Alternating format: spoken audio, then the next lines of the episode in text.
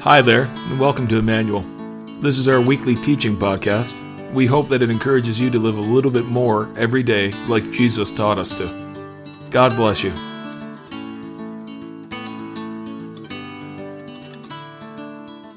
This week, as I was preparing for this message, I had writer's block. It's called Every Pastor's Nightmare. And Saturday comes and you still have it. And it scares you. Um, but I think I had writer's block because, um, you know, the book of Galatians, Paul is kind of hammering home the same sort of thing. He, he's talking a lot about grace and he's talking about living a, a grace filled life as opposed to living under rules and, and law and religion. And he just, in various different ways and forms, he kind of just keeps hammering that home to us. And I was starting to worry that maybe it was possible that we've been hearing the same message so much that we don't hear it at all. Because that happens, right? Sometimes. Some of us, we need to hear the same thing over and over and over again before we get it.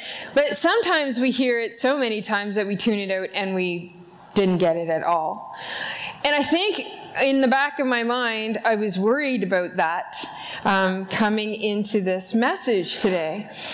And the thing that I really want us to walk away from with today, what I want you to take with you today, is a better understanding of what it means to have freedom in Christ.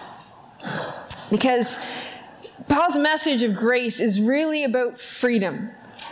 And I wonder if we as Christians don't often have a very good handle on what it means to live free. So I did write a message, and I'm really hoping that by the end of today, we'll have a better understanding of what that is. So let's start by reading through this entire passage. We're in Galatians 5, and we're reading through verses 1 to 15. So if you have your Bibles with you and you want to read along, you can. Uh, the, the passages will also be on the screen as well. Oh, 1 to 14 we're reading today, sorry. It is for freedom that Christ set us free. Stand firm then, and do not let yourselves be burdened again by a yoke of slavery. Mark my words, I, Paul, tell you that if you let yourselves be circumcised, Christ will be of no value to you at all. Again, I declare to every man who lets himself be circumcised that he is obligated to obey the whole law.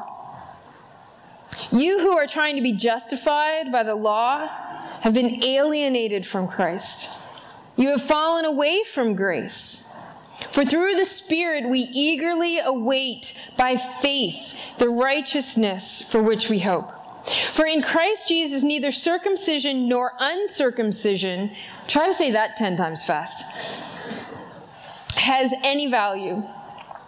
The only thing that counts is faith expressing itself through love. You were running a good race. Who cut in on you to keep you from obeying the truth? That kind of persuasion does not come from the one who calls you. A little yeast works through the whole batch of dough. I am confident in the Lord that you will take no other view. The one who is throwing you into confusion, whoever that may be, will have to pay the penalty. Brothers and sisters, if I am still preaching circumcision, why am I still being persecuted? In that case, the offense of the cross has been abolished. As for those agitators, I wish they would go the whole way and emasculate themselves. You, my brothers and sisters, were called to be free. But do not use your freedom to indulge the flesh. Rather, serve one another humbly in love. For the entire law is fulfilled in keeping this one command love your neighbor as yourself. Now, if you're just joining us today and this is your first time joining us, and And we're like almost to the end of this book, this letter.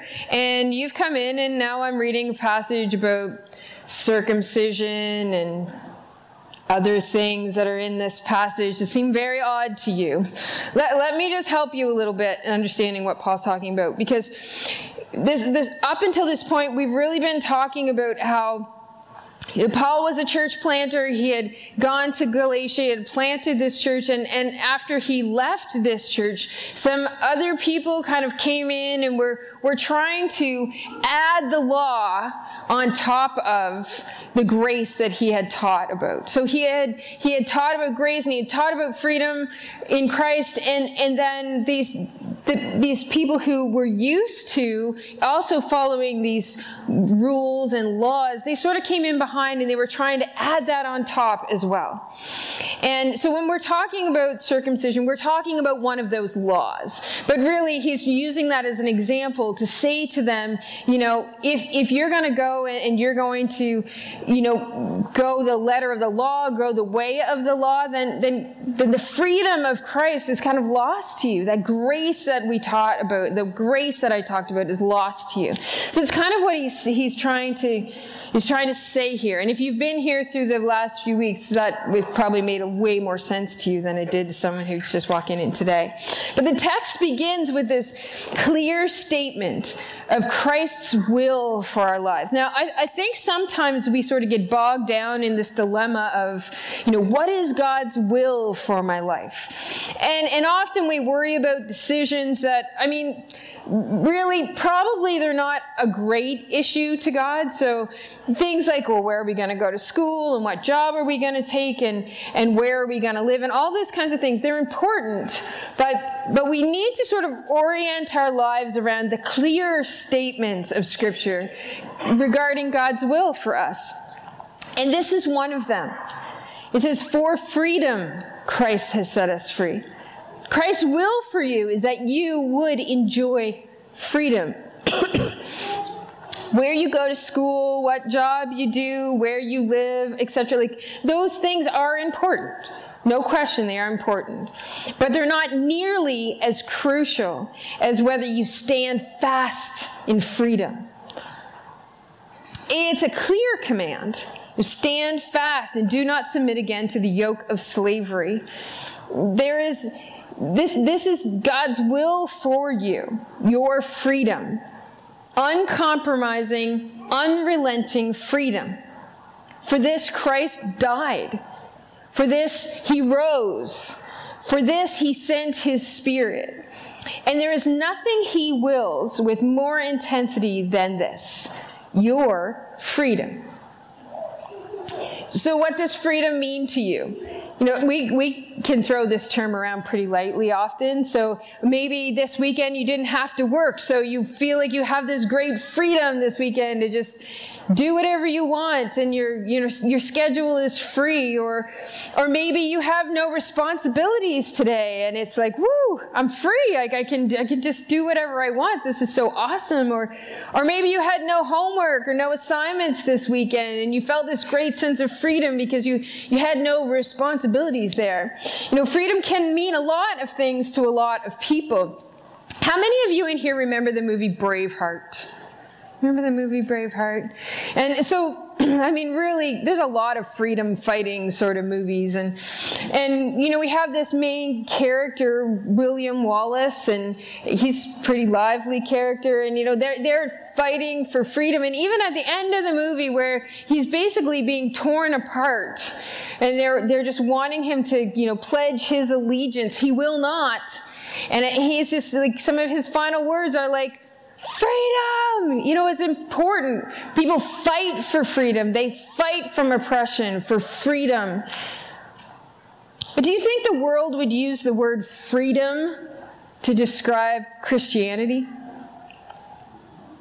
You know, do you think they would use the word free to describe Christians?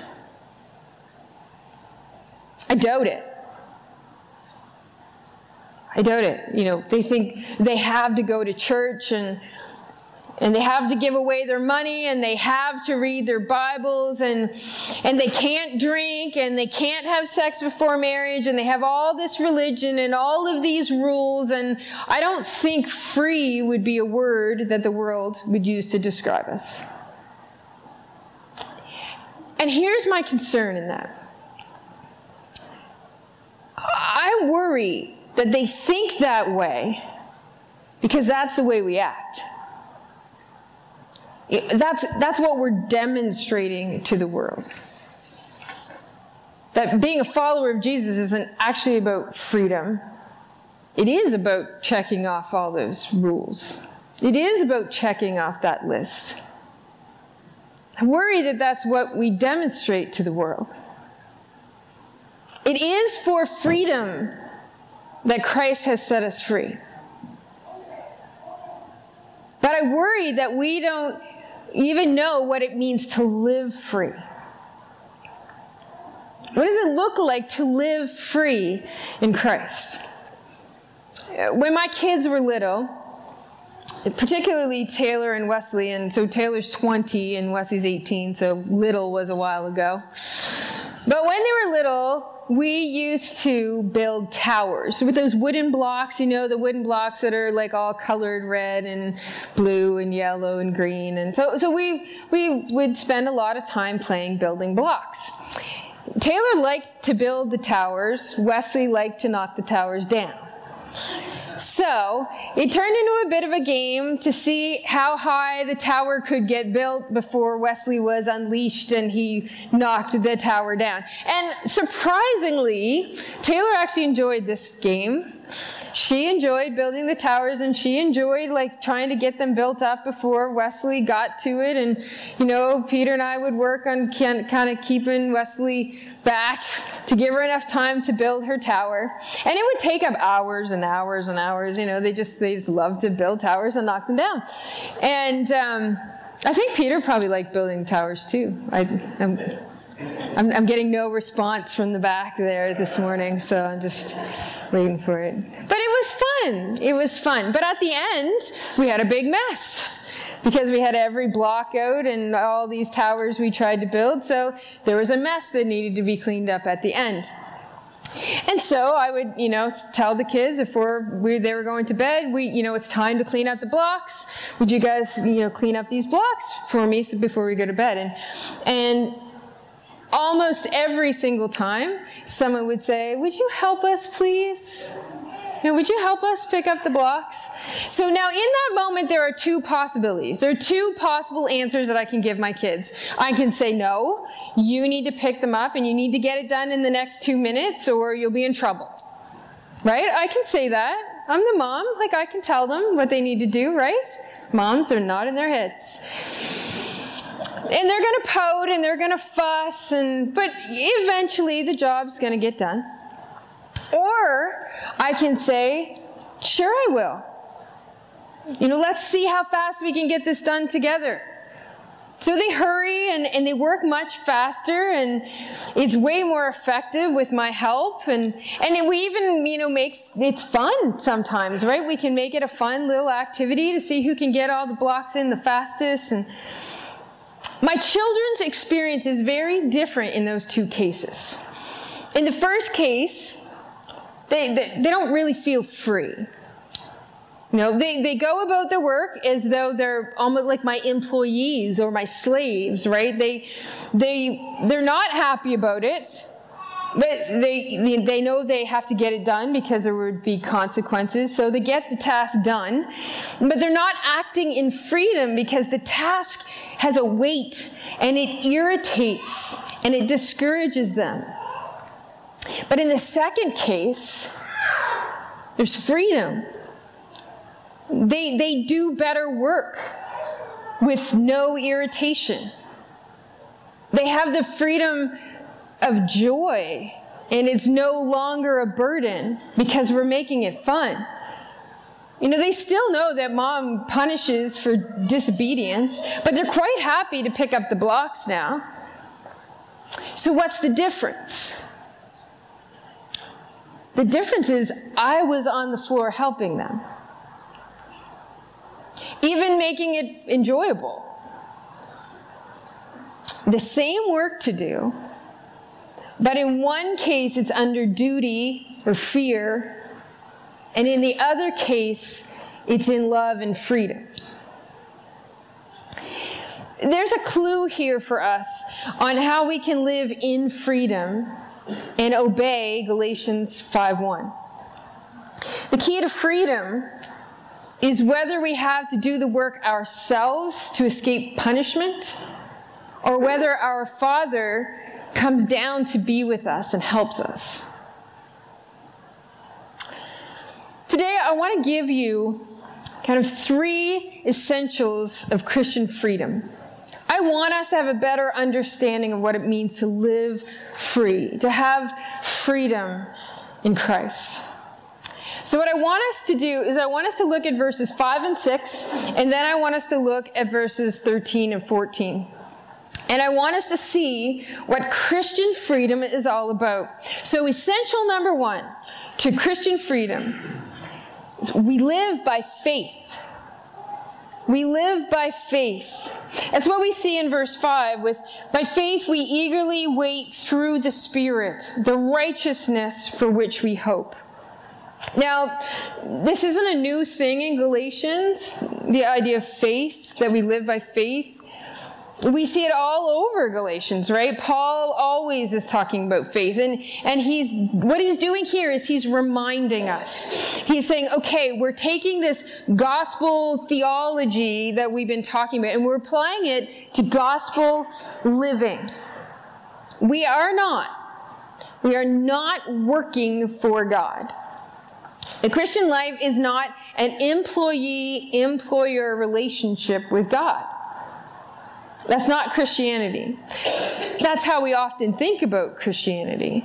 I mean, we may not put it in those terms, we may not put it that way, but oftentimes we see ourselves as employees of God. And God has enlisted us for his services. We do the, we do these things, we do these Christian activities, and, and when we do these things, we're, we think we're earning favor before God.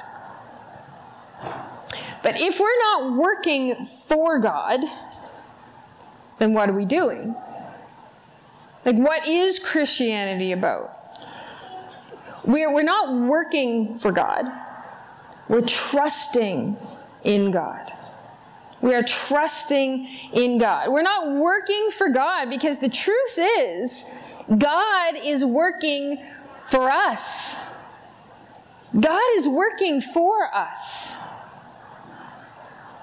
Now, again, it's not like an employee employer relationship, and now we're the employer and God's the employee. That's not it. No, God's pleasure in us is not based on our performance for Him. Instead, God's pleasure in us is based on whose performance? Christ's performance. It's Christ's performance for us everything that we do that we would label working for God, so praying or studying the Word or working in the church or, doing any of these things, even those things are God working in us, for us. In us, for us. There is nothing we can do for God that He is not doing for us or in us. So, a life of freedom is a life of faith. All revolves around faith in Christ, trust in Christ, trust in the work that He is doing in us. And that is the first essential to Christian freedom. Second, Second essential of Christian freedom. I feel like it's like a playlist on Apple, like Apple Essentials. If any of you like ever go, anyway, I feel like it's a playlist, and I'm doing for you here. Second, so we live by faith, and we live through the Spirit. We live through the Spirit. Verse 5 says, By faith we eagerly await through the Spirit. Christian freedom happens through the Spirit. Now, the Holy Spirit is all over the book of Galatians. And particularly here in Galatians 5, and we're going to see in Galatians 6. We will see it even more in the second half of Galatians 5. It's going to be it's going to become even more obvious to it to us. But Galatians 5 and 6 are just they're a portrait of the spirit filled life and the role of the Holy Spirit, the transformation the Holy Spirit brings in our lives. So, Christian freedom is dependent on living through the Spirit. So, what does the Spirit do in us?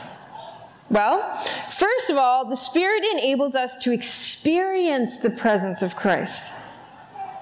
We, we've already seen this in Galatians 2.20 and 3.5. I've been crucified with Christ. I no longer live, but Christ lives in me. So, how does Christ live in you? How does Christ live through you? The Spirit. The Holy Spirit of God is the one who dwells in us and enables us to experience the presence of Christ in us. The Spirit is the one who unites our lives with Christ. Because of the Spirit, Christ is in us. And this is huge for Christian freedom. Because we're not free from Christ. Okay, we're not free from Christ. Instead, we are free to Christ. When we talk about grace, many people think that, it, oh, well, does that mean that I can do whatever I want and live however I want and make my own decisions and live according to whatever lifestyle I choose and do whatever I want to? But what we have to realize when we say that, whenever we say, well, because I'm free, I, I can live however I want, what we're actually saying is, we're living as slaves to ourselves, to our desires, what we want. But you have been delivered from that. You've been delivered from that. You're free from yourself and free from your sin. And you're free to who? To Christ. Now you're free to live however Christ wants. You weren't before. But by the grace of God in your life, through faith in Christ, now we're free to live the way we were created to live. We're free to live for what we were made for. We're free to live in Christ. You're free to experience the beauty and the glory and the joy of the presence of Christ in your life. That's what you're free to. Not free from Christ to yourselves to do whatever you want. You're free from yourselves to Christ to do whatever He wants. And the beauty of it is now, like now He brings transformation into your life. He transforms your wants and begins to transform your desires so that what you want is what Christ wants and not what the world wants. Not what the self, not what self, not what sinful nature wants, but what Christ wants. You know, as a person who has been, who has not been a Christian more of her life than she has been a Christian, I can, I can, this resonates with me. Because I, the, the whole idea of struggling to know, like, you know, what job you should take or, or what house you should live in or what, what, what you want, who you want to be when you grow up. Like, how many adults in here still don't know what they want to be when they grow up, right? Like, there's lots of us. We don't know what we want to be when we grow up. And there's a lot of pressure for us to figure that out. And it's always a struggle. And it's a struggle to, to see yourself as someone or something. And i think we all just we always just want to be loved and known. And and we want to contribute to the world. We want to be the person that we think we're supposed to be. We don't always know who that person is. But but for me, like when when I when I let Jesus be the Lord of my life, it was like all of that stress and pressure was gone. Because now my only responsibility was to chase after Jesus, to know him more. Because the more I knew him, the more he revealed to me who I was, how he saw me, what his plans are for me. And there's great freedom in that. It almost sounds crazy to say there's freedom in taking directions from somebody. But who better to take directions from than the one who created you? The one who knows you? The one who created you for purpose?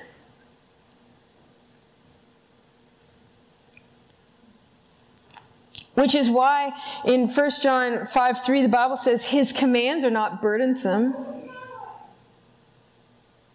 You know, before when we were slaves to the law, when we were trying to check off the list and the rules, the, the law was a burden that we were trying to carry. But, but now the words of, of Christ are a delight. Because he's living in us through his spirit. And by faith through the spirit, we are walking in his commands.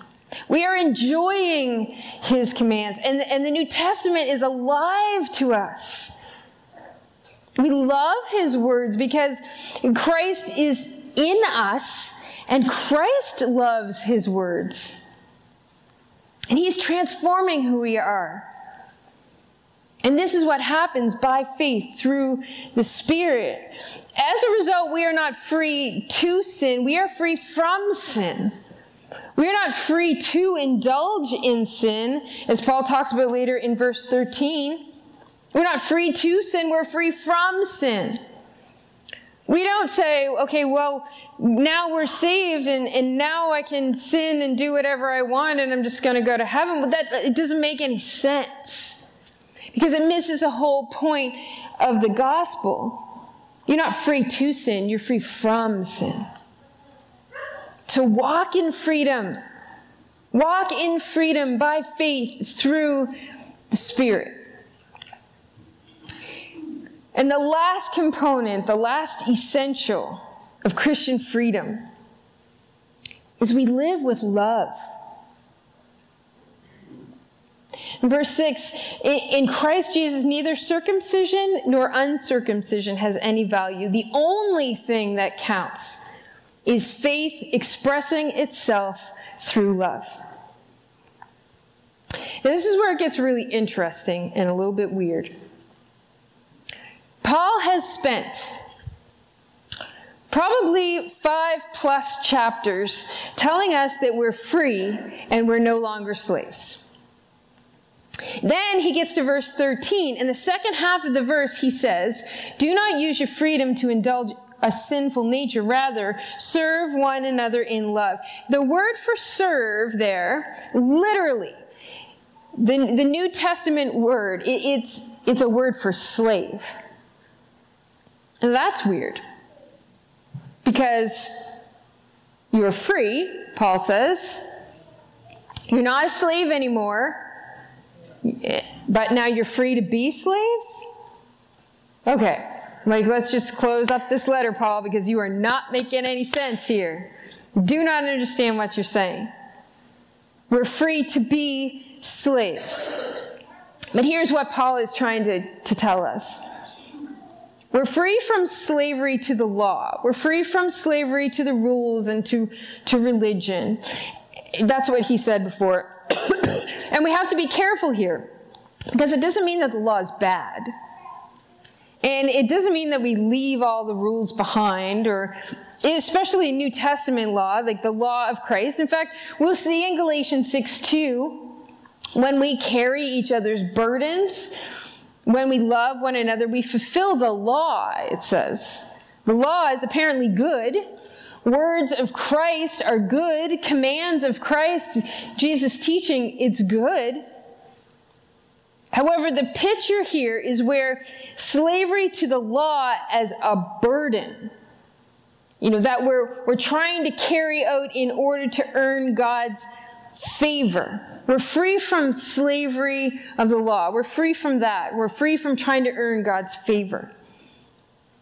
But we're free to the slavery of love. We are free to be slaves to one another in love. Don't miss the difference.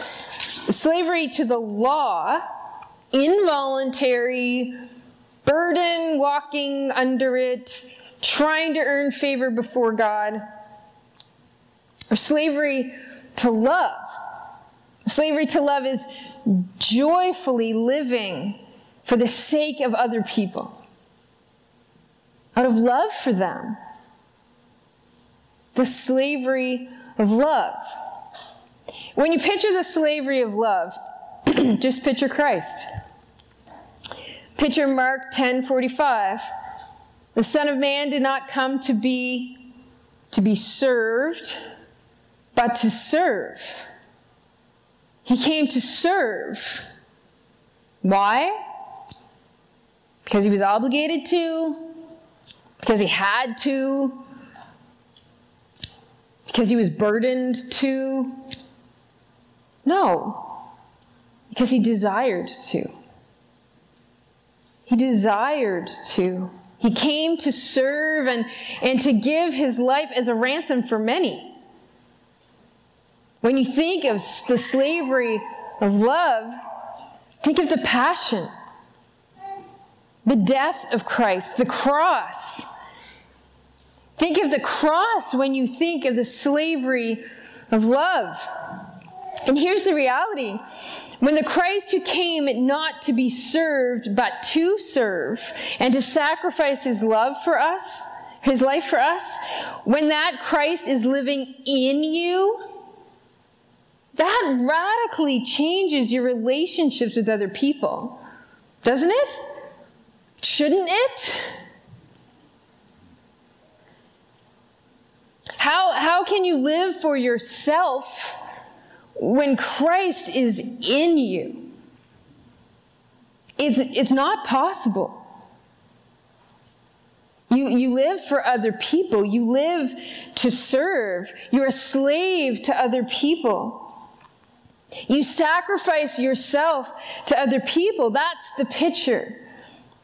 It's the New Testament community. It's the New Testament church. We're free to the slavery of love. So at the beginning, I said that I was worried, I've been worried about this letter to the Galatians. that, you know, maybe we've been hammering this home so much, this idea of grace, that, that maybe we might miss it altogether.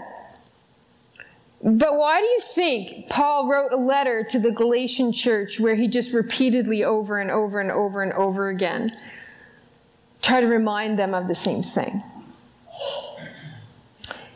Because Paul's life was drastically changed by an encounter with Jesus. He experienced freedom. He experienced transformation.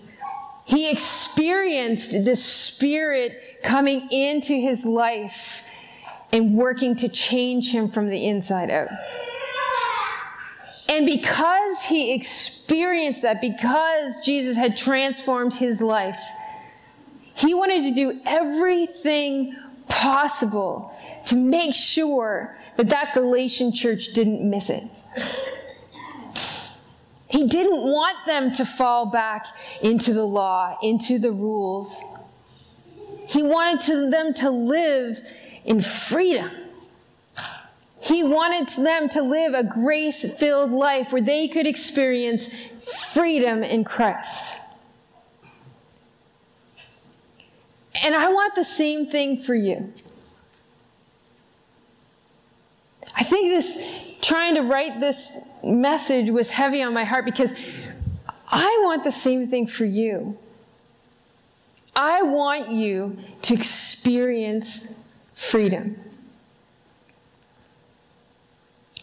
And there could be a variety of reasons in your life why you aren't haven't been able to experience that. a variety of reasons. But I want to say to you today that whatever, whatever chains you have, whatever barriers you have, whatever, whatever rules and laws and whatever that is that you are stuck in, that today, in this moment, right now, Jesus wants to walk into your life and break those. He wants to break them. And He wants to walk with you to work through them. He wants you to experience the fullness of His grace and the fullness of His freedom. He wants you to live free. And He wants other people to see you able to live free. Free to be who He's created you to be. Free for you to love yourself the way He loves you. Because He created you for a purpose and a time and a reason. And He wants you to have freedom to fulfill that. And there is so much joy in freedom. We should be the happiest people on the planet. And we should be the people who are overflowing with grace and peace and hope and joy and mercy because of everything that Christ has done and everything that he offers us for free. I'm going to invite the worship team to come back up. But as we close this morning, as we, we close in worship this morning, I just encourage you to just Open up your hearts to the Lord today. Where whatever is in there, whatever's going on in your life, wherever you are in your journey with Him, He wants to walk with you today in this moment, in this time. For healing, for encouragement, for broken chains, for broken barriers, whatever it is, wherever you find yourself today, He wants to meet you there. And all you have to do is be open to it. So today, if you are here and you have never started a journey with Jesus, and you thought that Christians were not free, and that it was all about rules and regulations and the things that you couldn't do, I hope today that you see that following Jesus is about freedom. It's about hope. It's about joy. It's about grace. And that you can receive that freedom today by just opening your life to Jesus, accepting his freedom, and committing your life to him. So let's worship together. Let's pray. God, we thank you so much for your word today. God, we thank you for the way that you challenge us. But Lord, more than anything, we thank you for your grace. We thank you for mercy.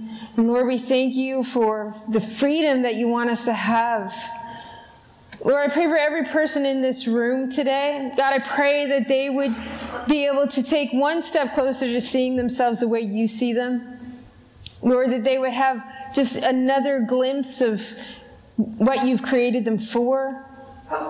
They, they would have a little inclination from you today, God, of the freedom, the fullness of the freedom that you want them to experience in a relationship with you. And Lord, I pray that that freedom would overflow from this place. God, I pray that this church would be a church with broken chains and broken barriers where lives can be put back together in the freedom that you offer us. So, Spirit, we pray that you would come in this time, that you would speak to our hearts. And that even in this moment today, God, that we would experience transformation.